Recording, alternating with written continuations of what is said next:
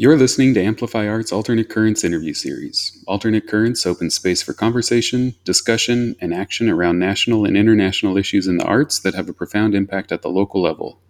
This interview series is just one part of the Alternate Currents blog, a dedicated online resource linking readers to topical articles, interviews, and critical writing that shine a spotlight on artist led policy platforms, cross sector partnerships, and artist driven community change.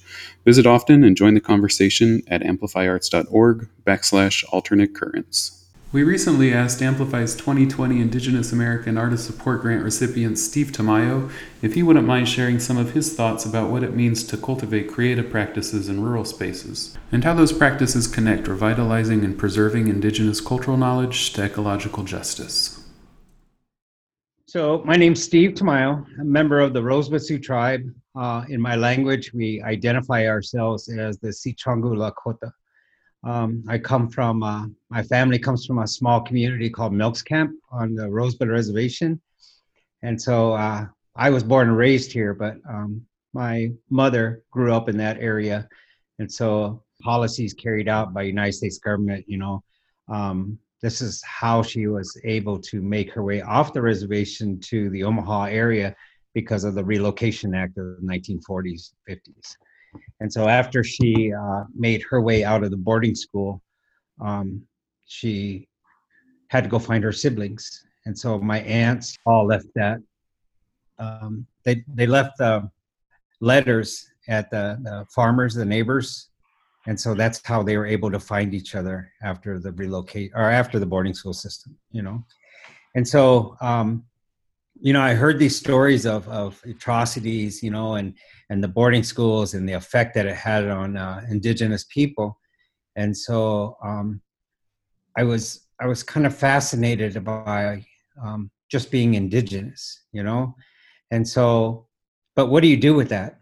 You know? And so I always asked her all kinds of questions and, and um, it was, it was quite amazing for her to be able to actually retain as much as possible um, because of what she had to endure in the boarding school system, you know, residential schools.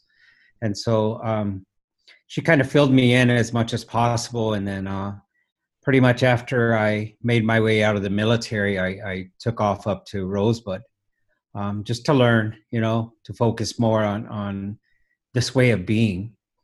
And so um, while I was here in the Omaha area, I was fortunate enough to um, come across some elders here in the community that you know had different talents had different interests.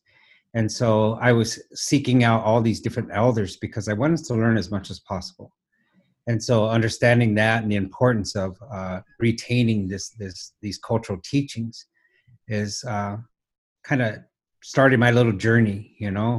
And so then i had uh, uh twin girls who actually wanted to dance and and I was actually a single dad, and I was just like, I, I didn't really know how to help them within that powwow circuit, you know, in that circle.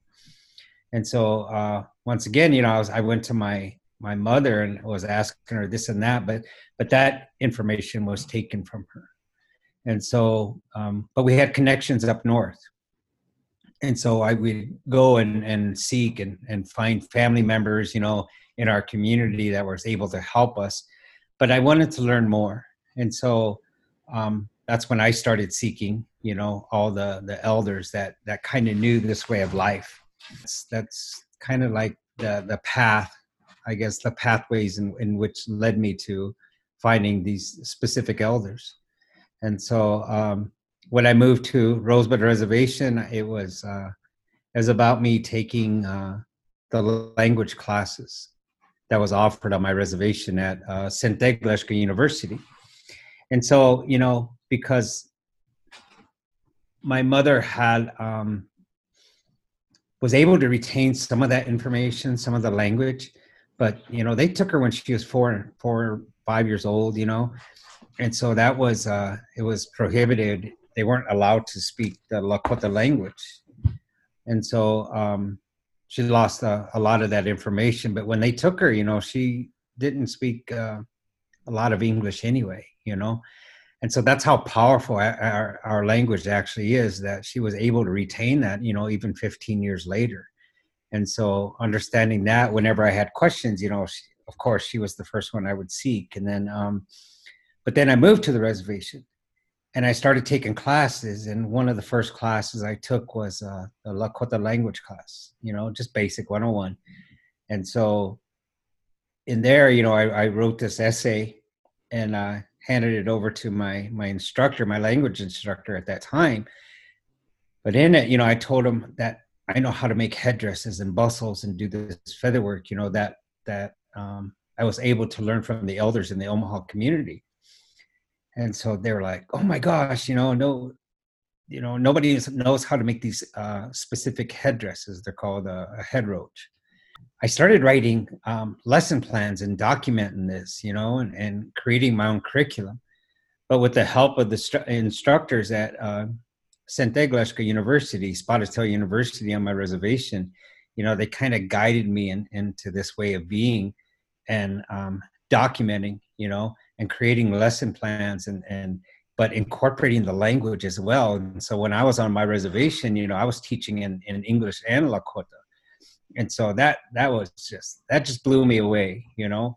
And so uh but to, to be able to have access to the instructors at that time because uh, most of my teachers now have you know passed on. And so i think i have like uh, three elders that i still rely on because of their their cultural knowledge you know? And so you know as as time goes by you know that's what i'm trying to do now is you know i'm making a, a rawhide container. And so these are just containers that we would store our feathers, our food, our clothing, you know, whatever you need, you know, just like containers today, you know. But um, the only materials that we had back in the day was rawhide, and and uh, the deer skin, you know, to to use as lace and to bind up the rawhide after I punch the holes, you know, or drill the holes today. And so this is how our like our boxes are made, you know.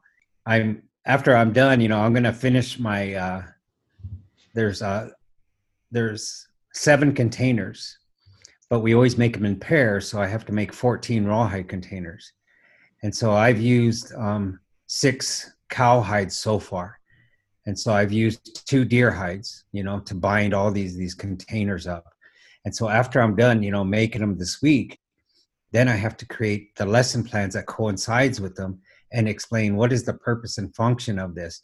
And then um, last you know is to explain the symbology the symbols that exist on on the containers. And so this is you know typically back in the day was a woman's art form to make the rawhide containers that they needed within her own lodge you know and so i'll put that into my my lesson plans but i have to make a video of each container after this is over with. So when I ship this out to our nice students, you know, and to the teachers that and and the students that be, they understand what is the purpose and function and usage of the specific container. And then when they look at it, you know, what is the symbology, you know, because I incorporate that, I incorporate numerology, you know, how many um, design elements do I incorporate? Because everything has to be specific and then I incorporate the color concept. You know, these these rawhide containers are very specific to uh, specific regions and specific tribes. You know, and so these are primarily Lakota, um, uh, Dakota rawhide containers. But if I was to make containers for like the Omaha or, or the Winnebagos, you know, the Ho Chunk nations, you know, they have a different uh, design concept. You know, with their tribe specific and so you know being the cultural specialist for the nice program you know the native indigenous center of education is this is what my job entails is explain the symbology of the plains and and the tribes within you know specifically the the four tribes of nebraska and so once you get into uh, how complex our societies our clanship you know the symbology the color concepts the numerology you know the 10 different regions you know when I talk about moccasins, you know, what region am I speaking of, you know? And so this, it gets really complicated. And so, you know, to be able to be adjunct at, at UNO and to teach at, at uh, Metropolitan Community College, you know, is, is, I think it's amazing for me, you know, to to be able to pass on this information because I love studio art classes. I love hands-on, you know, and to the only way to truly understand this way of being is is just to get your hands dirty, you know. And so there's a lot of people that are that are well read. But you know what's that book going to do when you have a live buffalo in front of you? You know what i mean? And how do you process it? And how do you tan the hide and make the bones and you know into the tools and games and everything that you need you know? And so this is what i've been able to to bring to the table. And so once again you know it's it's it's a nice time. It's the right time.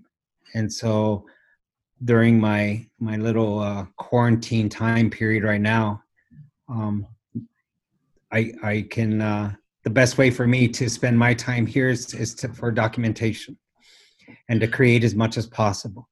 And so it'll benefit you know many generations down the road with our technology that we have access to today.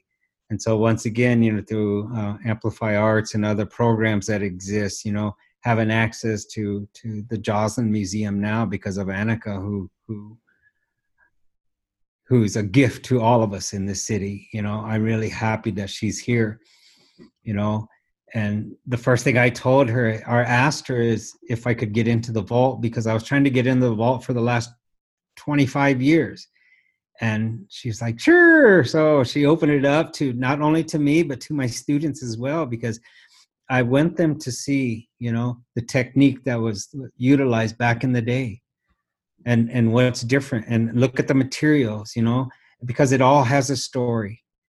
And so this this is you know for us you know incorporating our creation stories and and all of our stories of our designs and color concepts you know it, it's more meaningful.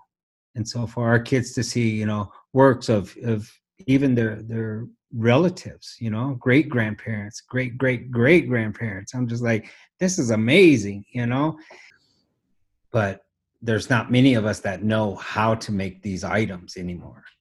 And so even when i scrape out you know um, when i scrape out my, my buffalo hides you know to brain tan them it's a process of of scraping off the the membranes the epidermis the you know the offal the fat the meat everything off of that hide stretching the collagen fibers when i when i frame up my buffaloes on their frames you know to open up those pores. And then you know i i still use that old process of uh, brain tanning. And so i cook up the brains the fat the water and that's how i break down those those uh, you know the enzymes and everything else in, in those collagen fibers. And so it's a process that that many people you know once again they, they just don't do anymore. And so i think i'm the only brain tanner in, in omaha. Look what's happening today you know? And so because of uh, you know because of the pandemic because of uh, what's going on in the packing houses you know? And so you know they're, they're those are getting hit hard you know because of that confined space you know and so understanding that um, we just purchased um, five uh, hogs last week and so because everybody's you know the farmers can't afford to feed the hogs anymore you know what i mean I mean, it's getting to that point, and so I'm like, well, I know how to butcher, so you know, people's been picking me up left and right. Can you show us this and that? And so, you know, I had my own little team of, of uh, butchers, you know, and so uh, we were able to to harvest, you know, at least five of the hogs, and we're in a week or two, you know, we're going to be um, cutting up and butchering um, cattle next, and in the fall time, I'm going to target the buffaloes. And so there's a timeline for everything, you know and so not only am I uh, harvesting the, all this different types of meat, but um, I'm going to start uh, harvesting a lot of our plants. And so that'll be next. In all of the indigenous languages that exist, animal doesn't exist, that word. And so we acknowledge, we say, Wamakashkashka. These are the beings that roam the earth and so but that can be the trees and the plants you know and how they pollinate and how they there's constant movement you know and so that's how important you know of a different indigenous mindset that we're trying to pass on to our generation you know because that was taken away from us. You know what they had to endure in the boarding schools you know this self identity was was just totally wiped away you know? That concept of understanding the importance of when we say mitakuye oyasi that we are related to everything that exists if it lives and breathes but that's a plant it's our, our winged relative it's our water relatives it's our four-legged relatives. And so we identify them as relatives even the plant nation there are relatives. And so before we can go harvest you know and this is one thing i pass on to to my kids you know for the last few years i've taken um, students from ops and taken them to my reservation. And before we can harvest we have to pray and we have to ask forgiveness because we're going to take its life these plants even when we have sundance you know and we take that tree down you know there's a ceremony and so this is something we pass on is how interconnected we totally are to everything that exists, lives and breathes, you know. If it needs that water, and look how important water actually is, you know. And so um, when I talk about sacredness, you know, what is truly sacred to us? It's it's the food that we need to nourish our bodies. That's truly sacred, you know. You don't waste food. And this is something we try to pass on, right? you don't you know back home you know there's a lot of places where you don't want to bring like water balloons we don't play in the water like that you want to play in the water then jump in the creek jump in the rivers you know and and look how simple that is you know because if you use these water balloons and what if the birds eat them and this and that you know what i mean and so look what we've done to the earth you know this pandemic this is an awakening you know. Indigenous people have been affected with diabetes and, and we have heart problems and you know all these different diseases that never existed amongst our people. And so now we're dealing with it and, and it's new to us you know. And so it's but it's had an impact you know just like cancer but once again look at our reservations you know and and what did they did what did the government do with waste you know like nuclear waste you know? They put it on our lands. And so there's reasons why you know our water's been contaminated you know and and what they've brought there and what they've unearthed you know? And, and so this is one thing that that we have to deal with day in and day out that people don't understand. You know like on my reservation you know there's 40,000 plus people there but we only have one hospital you yeah. know we only have it has like 22 beds and i know that we have like two or three ventilators, you know. And so if if it hits our reservation because it's on lockdown right now, so if it hits our reservation, you know, people don't understand the true impact it would have on on that rural setting, you know. And so um, the nearest hospital besides ours is is hundreds of miles away, you know. And how you gonna get these people there, you know? And so that's how um, scary it is and so once it hit the the you know Dene, you know the Navajo reservation, you know they're they're always telling everybody you know how important it is to wash your hands and this and that. But how do you wash your hands when you don't have plumbing?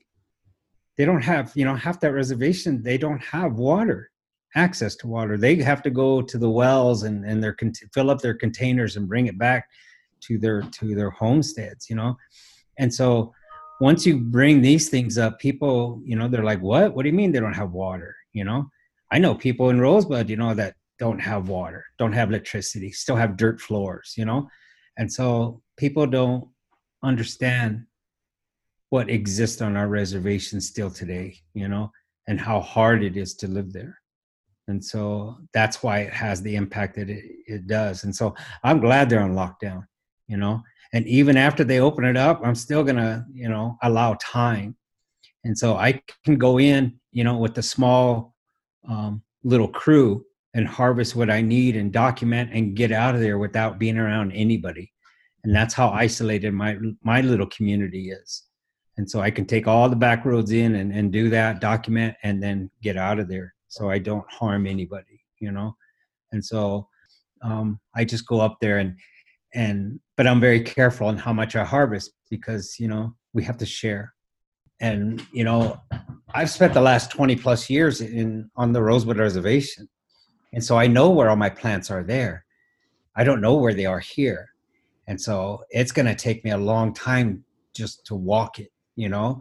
But so I, I plan on walking a couple hundred miles up and down the river on both sides you know because i'm looking for specific plants. And so the plants that i'm looking for you know are going to serve the the medicinal you know? And once i find these medicines when is what type of medicine is it? And is it the roots or the plants or the leaves or you know what i mean? The stems you know? And when is it most potent? And so there's specific re, or, uh, times to harvest our plants for medicinal purposes but also for spiritual purposes. And the edibles and then the drinkables you know? And so um, it's going to take me a while. And so i have this i'm putting together a team of uh, people for us just to go hiking and and go find all these different plants that we can use for those four specific purposes. And so you know being a a indigenous um, artisan i do a lot of work with uh, um, the kxl bold nebraska fighting the, the dakota access pipeline you know? And so understanding how important that is. And then they called upon me because you know I was just kind of minding my own business on my reservation when uh, Bold, Nebraska found us, and they wanted specific art to identify indigenous people. But you know, today it, it's an alliance, you know, and they called it the Cowboy Indian Alliance. You know, I thought it was kind of cliche at first, but when we all, actually all got together, I was like, "Hey, this is really cool," you know, because it encompassed, you know, all of our our farmers, our ranchers, our, our green groups, you know, and passing this on into what we call the, the climate kids, you know, because we're bringing an awareness to the next generation. And so, you know, these kids from, from all of these different groups have, have just been with us, you know, but it started out with a lot of, a lot of our, our leaders of faith, you know, and the power of prayer. And so, you know, our mission was to actually protect uh, the aquifer, you know, which goes up into Dakotas all the way down to Texas. People don't know about that, you know, that's our water source, you know, for 10 to 15 million people, not including our, our crops and our livestock, you know. And so all these pipelines going in underneath the water system, you know, like the Trans Canada, the KXL, you know, that pipeline and and that tar sands was never going to benefit the United States. And so this is an awareness that we're bringing. You know, it's the tar sands from Canada. They're they're building these pipelines, you know, to a refinery in Illinois, and so one thing they've been doing is going underneath our um, the Missouri River, and so you know this started in in 2008 with the KXL. 2010 that's when uh, Jane Kleeb, you know, um, founded uh, Bold, Nebraska, and she's the one, you know, that pretty much single-handedly um, united all these different organizations. And so we've been backing her for a, for a long time, you know. And so Jane's the one that found me and asked me if I could help her create art, you know, for the protest, for the pipeline, you know. And so I've been to DC with her um, three times already, you know protesting and, and marching and bringing an awareness, you know. And of course, you know, we we have the hecklers and the non-believers and and you know all these people you know even here in nebraska and they don't see the importance of our of our water system you know? And so because of the kxl my involvement there you know i was uh, kind of summoned to go up to standing rock and so that that was life changing you know? The people who who made their way there because you know there was over a million people that actually made their ways um, to standing rock you know on both sides of the cannonball river and so um, my job and responsibility there was you know to be an instructor a teacher at a school that we created because there was a lot of uh, there was just there was kids everywhere thousands of kids you know? And so we started our own school there because their parents became the people on the front line. And so you know our school was actually like a, a safe haven you know and so we were the caretakers of all these kids.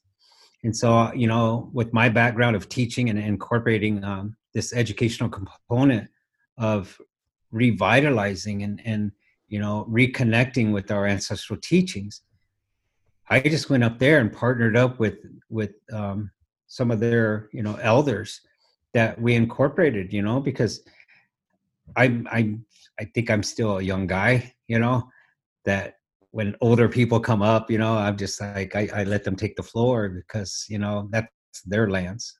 That's their territory you know?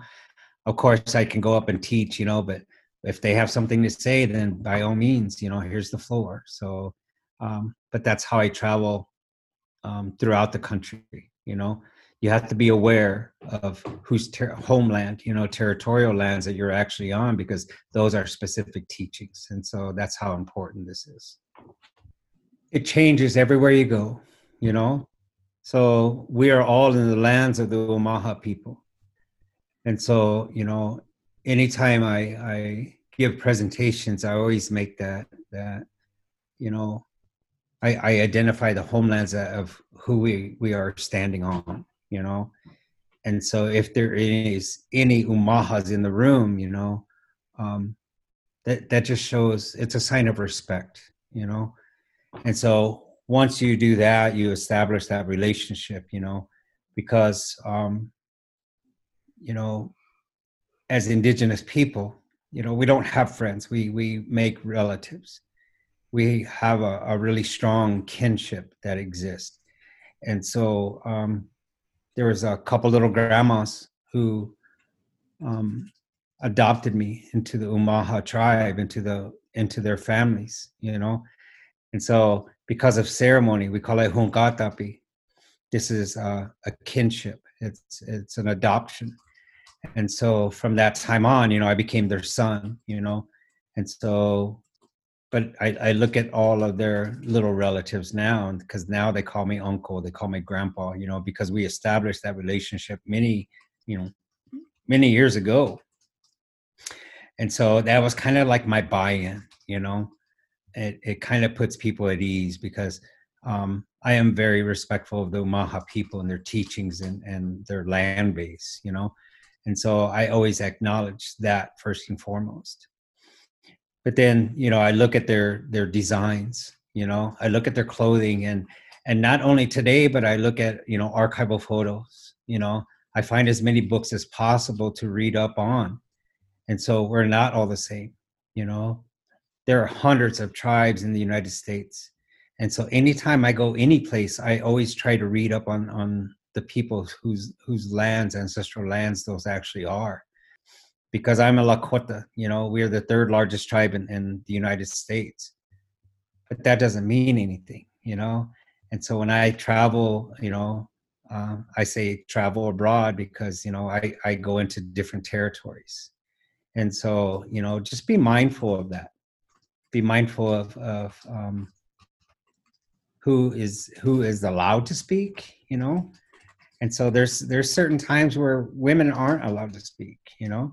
But there is certain times where the women are the true leaders of, of that band and that tribe because of european thought and philosophy you know? Um, indigenous people back in the day kind of backed off of that you know but clan mothers are, are very strong and still exist today. And so i'm just mindful of these things you know? And so you know we we not only are gender specific but age specific. And so quite often you'll hear a lot of indigenous relatives you know get up and before they start before they start speaking they'll say um, you know i want to you know look at the elders you know? And because we're not experts on anything you know? That mindset is is, is once again a european thought you know? And so that's why our clanship is is so important because of roles and responsibilities and duties amongst the people you know? And so like the umahas you know if i want a, a drum i have to go to a specific clan and ask them to make that drum.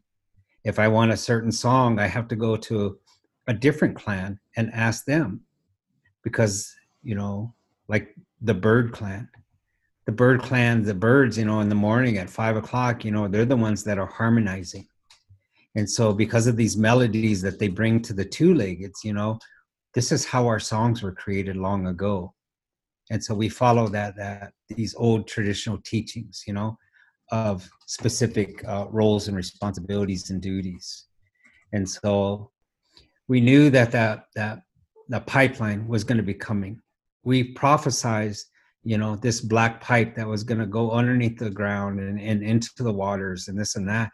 And so when that pipeline came into you know across our land because they never consulted to to bring that pipeline you know across our lands they just it's federal trust land. We're just going to do this. We're going to do that. And it's about big business. It's about money you know?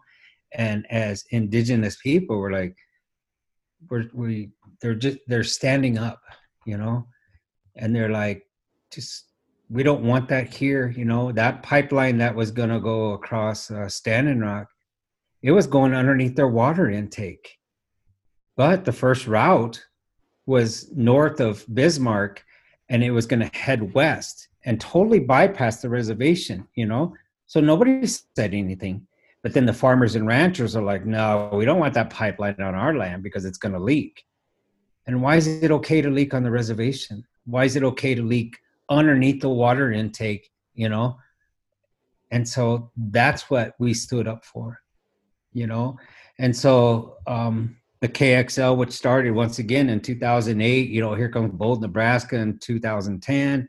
You know, and then another like 2015, 2016. Here comes uh, uh, Standing Rock and the No DAPL, You know, and even the name, you know, Dakota Access uh, or like Dakotas and Lakotas never gave you access to cross our lands. You know, and that was a slap in the face. You know, once they first named it and just said, "This is what we're going to do." We changed the route. We're going underneath underneath your water intake, and so that's why we had a standoff. And so that standoff calls cost billions of dollars, you know, because we stood up to the people. We stood up for the people, I should say, you know. And so but during this whole time, you know, because of, of climate change, because of, you know, fossil fuels and this and that, you know it's just been an awareness and so for all the people to come together to stop this you know and so here's a story you know for uh, the, the kxl that people aren't aware of is how are we going to stop this this pipeline from coming across the, the farmers land in nebraska? And so jane and you know there there was a nice handful of, of people that got together and brainstormed and they pulled these seeds, these historical seeds that were collected way back in the 1800s, you know, from the Poncas when they used to reside here in Nebraska.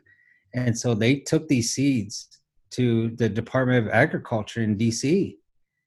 We went to DC and, and harvested some of these beads, brought them back to Nebraska and planted them with the historical significance. And so today, today we're calling these, you know, the sacred seeds of the Poncas. And so, because of that and the historical significance, it stopped the pipeline from coming across that land because of crops. And I was like, holy, you know, it, it was just unbelievable, you know, that they could brainstorm and, and come up with these different ways and means, you know, to utilize the plant to save our water, you know.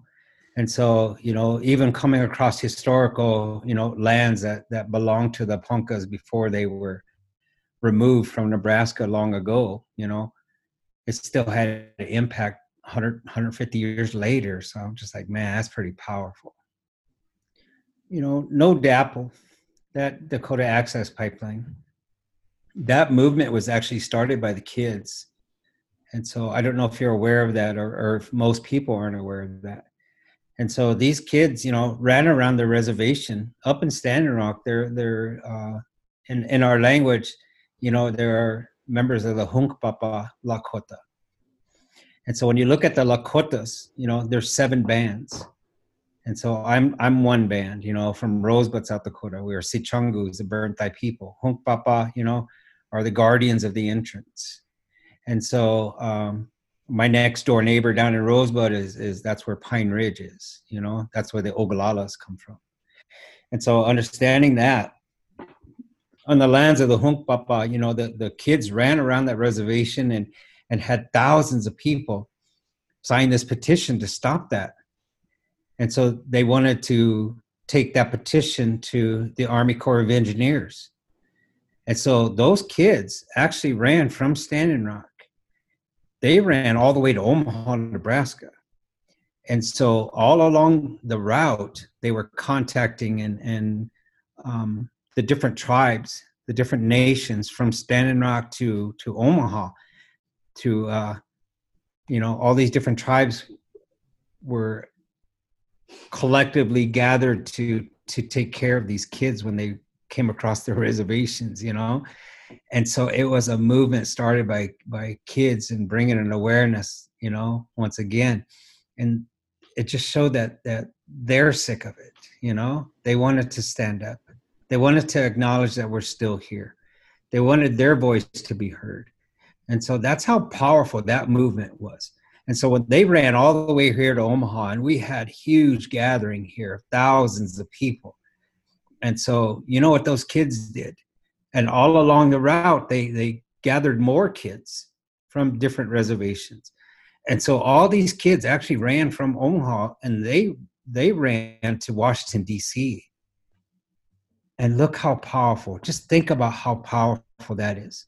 And so those kids ran all the way from Standing Rock to Omaha, from Omaha to Washington, D.C. to to take tens of thousands of signatures, you know, to the Army Corps Department of the Army Corps Engineers, the BIA, everything else there, you know, Department of Interior.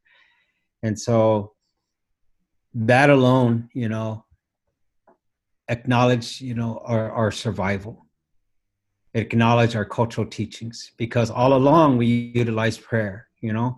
All along it was it was based on ceremony. And so you know what happened at standing rock when the people stood up you know it truly brought a worldwide awareness of of the injustices once again you know? And we we haven't had that kind of a movement a voice you know since the wounded knee takeover in 1970s you know? And so for for our kids to to lead that it, it was just amazing just blew me away. And so however you know we could help reinforce and and you know be a part of that movement that's what you know a million plus people decided to do. And that's why we made our ways to standing rock. And so it, it was a beautiful time. It was a very powerful time that you know i'll never forget. And so because of that you know um, it just kind of put us put us on the map you know to bring in an awareness once again that we that we are still here you know and what happened to the indigenous people. And so it, it gave us our voice it gave us this this ground to stand on and looking back at treaty rights and, and once again the injustices against the indigenous people of this land you know. And so for us to only be 1% of the population of the united states today you know we we have a very powerful voice and say so. And so because of our reservation lands you know and what exists on there because of mineral rights and water rights you know and so it's it's it's just that time for us to stand up you know? And so once again you know this this worldwide pandemic you know has brought an awareness to climate change you know?